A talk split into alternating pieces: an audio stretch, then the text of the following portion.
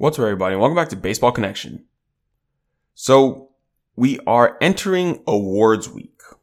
Awards week where we'll find out rookie of the year, manager of the year, MVP, Cy Young, all that good stuff. That's all going to be announced this week, one each day from Monday through Thursday. On Monday, it's going to be the 2022 rookies of the year.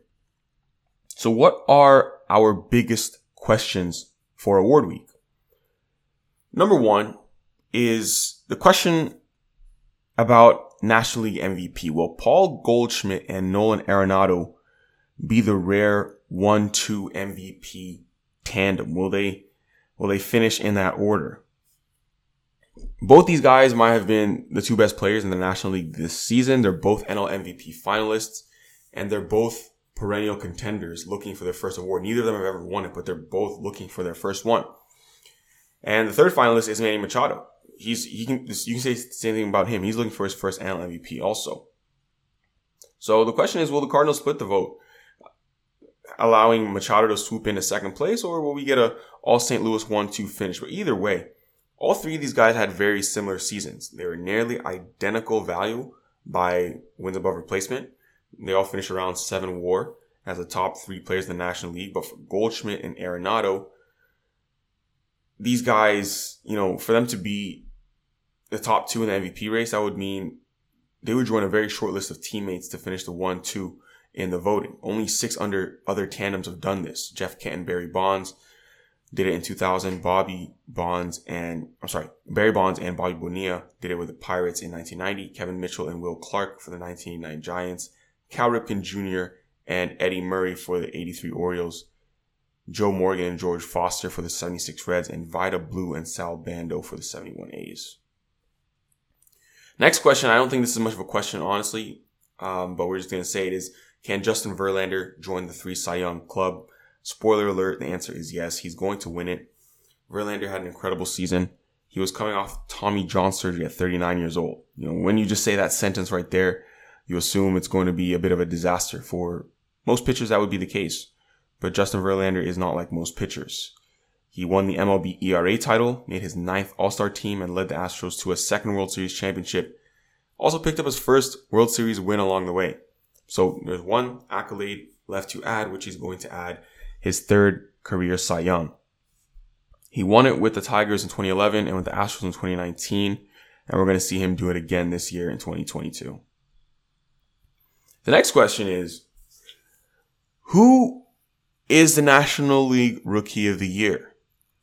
This is one award that it's not, it's not clear at this time. It's either going to be Spencer Strider or Michael Harris. The third finalist is Brendan Donovan of the St. Louis Cardinals. We, we know who the AL Rookie of the Year is going to be. It's going to be Julio Rodriguez, but in the National League, it's almost a coin flip at this point. I mean, I really think it is. You, you'll find just as many people saying Michael Harris as you will Spencer Strider. Michael Harris, I mean, with him, you're getting a spark plug center fielder. With Spencer Strider, you're getting a overpowering pitcher. Both these guys were so good for the Braves this season. Harris hit 297 with 19 homers and 20 steals and played terrific outfield defense.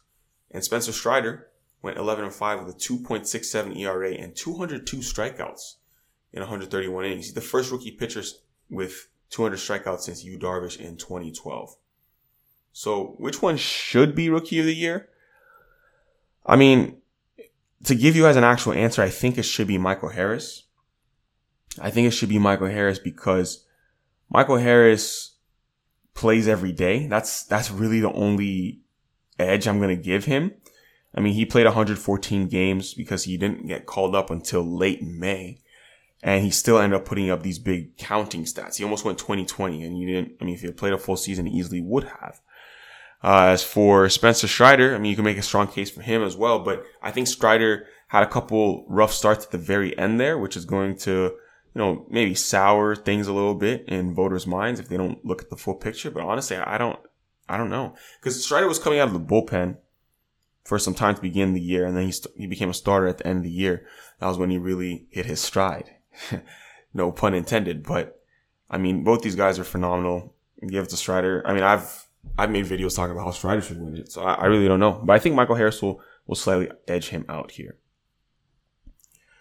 And last but not least, can Buck Showalter make history as a four-team manager of the year? So he has won manager of the year with three different teams. He did it with the Yankees in 1994, with the Rangers in 2004, and with the Orioles in 2014. If he wins it this year, he'll join Bobby Cox and Tony La Russa as the only managers to win it four times. And he would also join the group of managers to win it in both leagues, but he would be the only manager to ever do it with four different teams. And he would be doing it with four different teams in four different decades. So we'll see. Now, Buck Showalter took that Mets job and guided them to a 100 win, 101 win season in his first year. And it's also their first postseason berth since 2016. So he has a very strong chance of doing this. That would be a very unique feat. So we'll see as things play out this week. But that is what we have in store for us. Of course, we'll have full coverage here. If you enjoyed this, please share with someone who'd be interested, and we'll see you next time on Baseball Connection.